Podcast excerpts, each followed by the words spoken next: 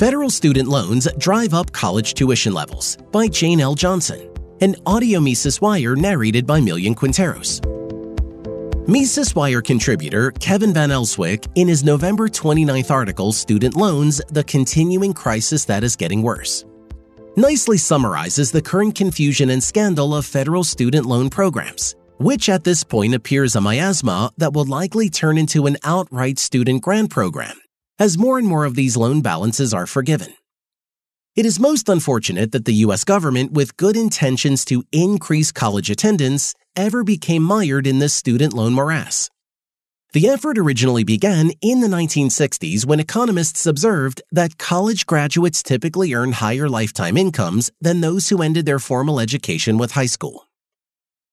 Thus, Congress included in the Higher Education Act of 1965 a federal policy to encourage as many Americans as possible to attend college and created several need based programs with this in mind.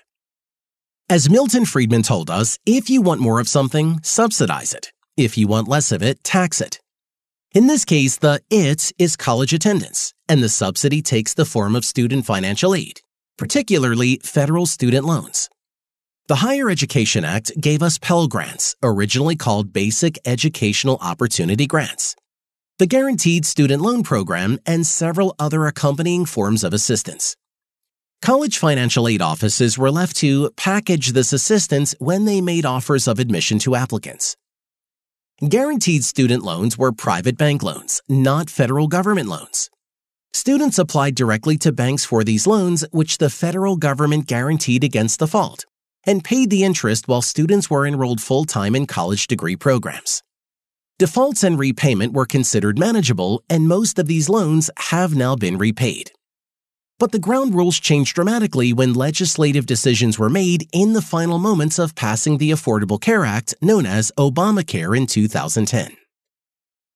In order to make the health care insurance provisions of that legislation pay for themselves as required by congressional rules, the final Affordable Care Act bill included a new federal student loan program in which the U.S. Department of Education became the lender.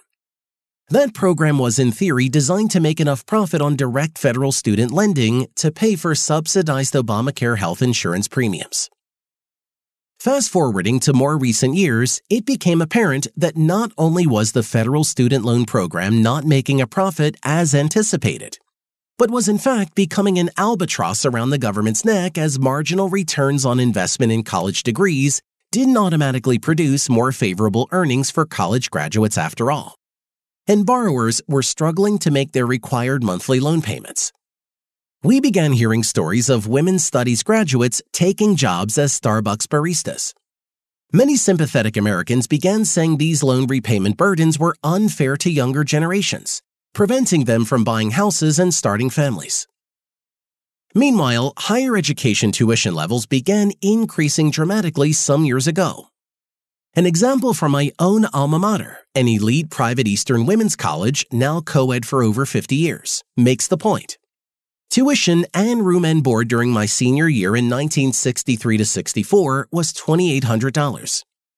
Using the U.S. Labor Department's Consumer Price Index inflation calculator, it is easy to calculate that $2,800 in 1964 is equivalent to $28,061.20 in 2023 dollars.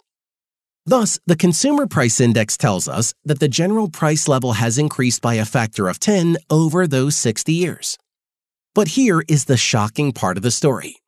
The current tuition and room and board at my alma mater for the academic year 2023 to 24 is $85,220, about three times the factor of 10 if those college costs had increased only at the rate of the general economy wide consumer price index. This trend is typical among Ivy League and other elite institutions, as well as other less competitive institutions. Similar trends are evident among public institutions, though in some cases, the tuition increases may result from reduced state budget allocations to public institutions. Thus, Americans are justified in complaining about the higher cost of attending college today, costs that have far outstripped prices elsewhere in the economy. The American Council of Trustees and Alumni have shown that much of the increased tuition revenue has paid for administrative bloat such as expanded diversity, equity, and inclusion staff, rather than educational efforts such as hiring more faculty or buying more library books. There is a direct relationship between student financial aid, particularly student loans, and rising tuition. Simple microeconomic supply and demand analysis reveals that when demand functions increase, shift rightward on a standard diagram, without a commensurate increase in supply, the market clearing price will inevitably rise. And this is exactly what has happened in American higher education. It has become clear in recent years that the existence of federal student loans has given colleges and universities an open invitation to increase tuition. Institutional financial aid offices can simply include more loan financing in the aid packages offered to students. And it is becoming a concern that many students, and quite possibly their parents as well, do not realize the borrower responsibilities they are taking on when agreeing to the financial aid packages offered by their desired colleges.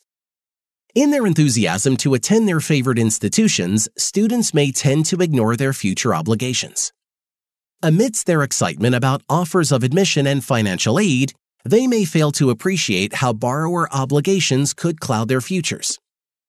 Identifying the federal student loan problem is easier than proposing an appropriate solution. It is clearly not acceptable to forgive outstanding loan balances, forcing all taxpayers, including those who did not attend college at all, or who attended college without the benefit of loan financing or who attended college on loans and have now repaid them, to bear the cost. In the meantime, students continue to sign up for these loan subsidies, and the costs only accumulate into the future. The federal program must be ended soon or at minimum be drastically reformed. As Elswyk concludes in his article, this system cannot continue as a loan program, it will not end well. For more content like this, visit Mises.org.